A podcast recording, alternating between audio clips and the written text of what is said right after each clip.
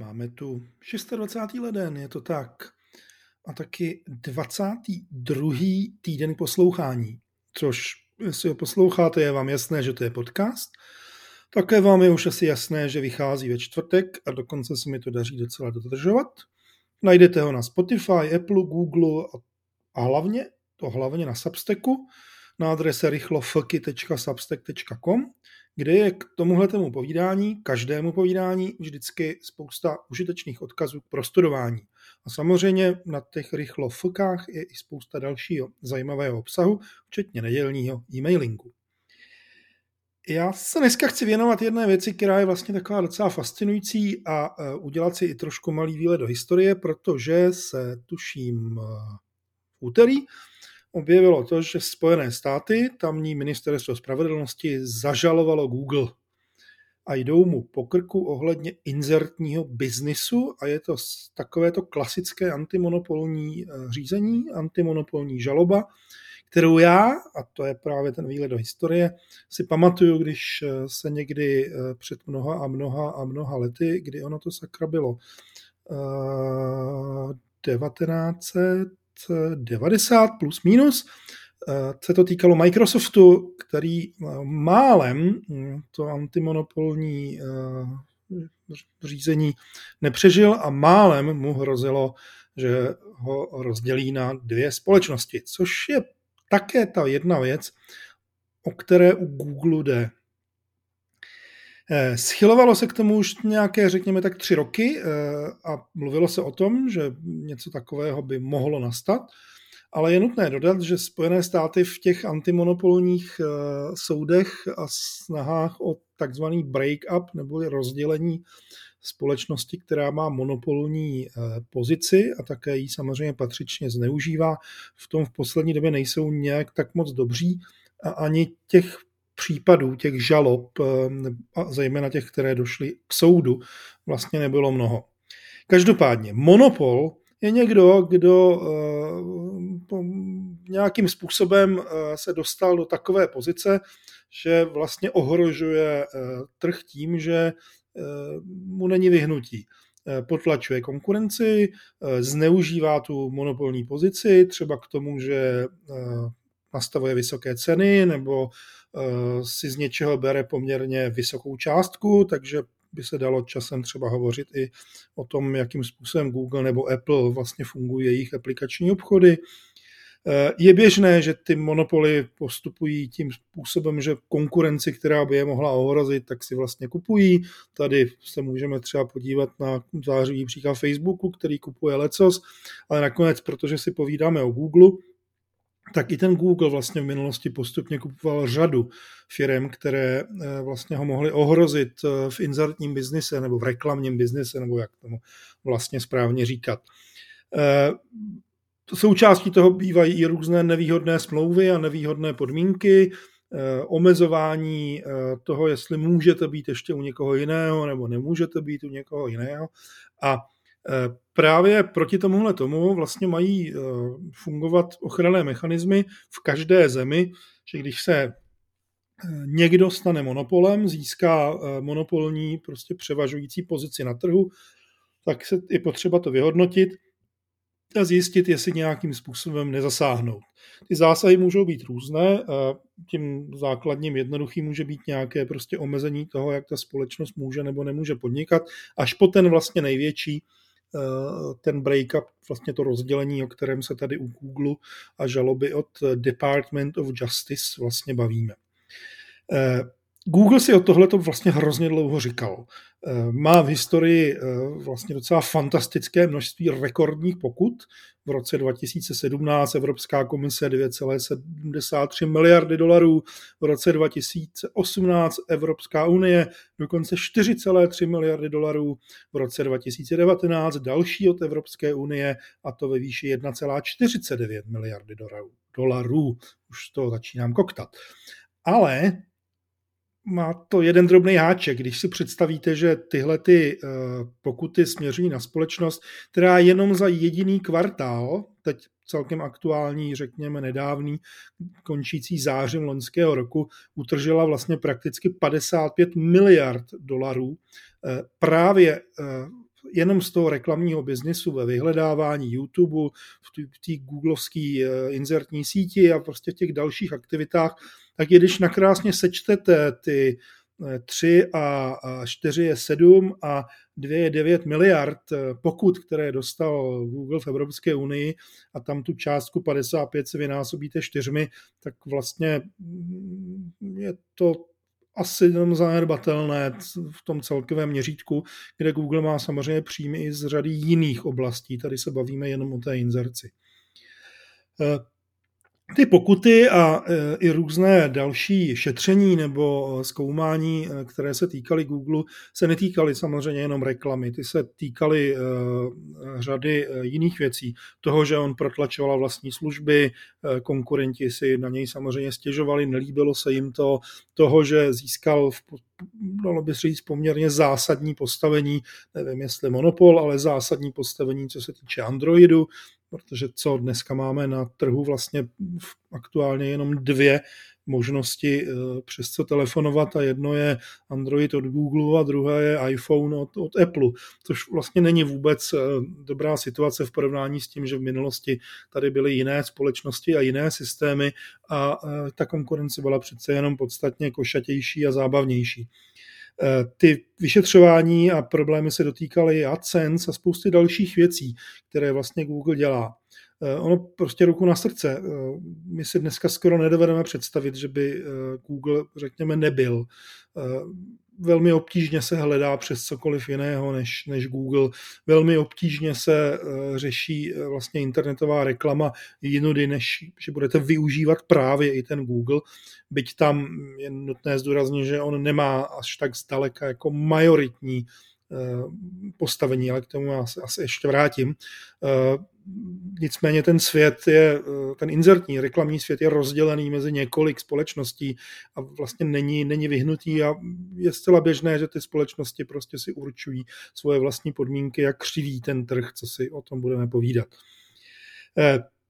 Nakonec pojďme se vrátit k tomu Google. V roce 2020 se objevila žaloba 10 států ze Spojených států na vlastně ilegální monopol v online reklamě a zároveň s tím Department of Justice, Ministerstvo spravedlnosti, ho taktéž z téhož obvinilo ohledně vyhledávání. Dá se říct, že ta žaloba těch 10 států je počátek toho, co se stalo teď, ale, to je důležité zdůraznit, to, co Ministerstvo spravedlnosti řeší ohledně vyhledávání, tak to by se mělo dostat k soudu v září tohoto roku. To znamená, na Google může čekat ještě druhé antimonopolní řízení, které neřeší reklamu, ale řeší to, že vlastně má monopol mezi vyhledávači. Ta nová záležitost, která dorazila asi v úterý, jak jsem říkal, tak je žaloba Ministerstva spravedlnosti a 8 států, které chtějí, aby došlo k oddělení inzertního biznisu.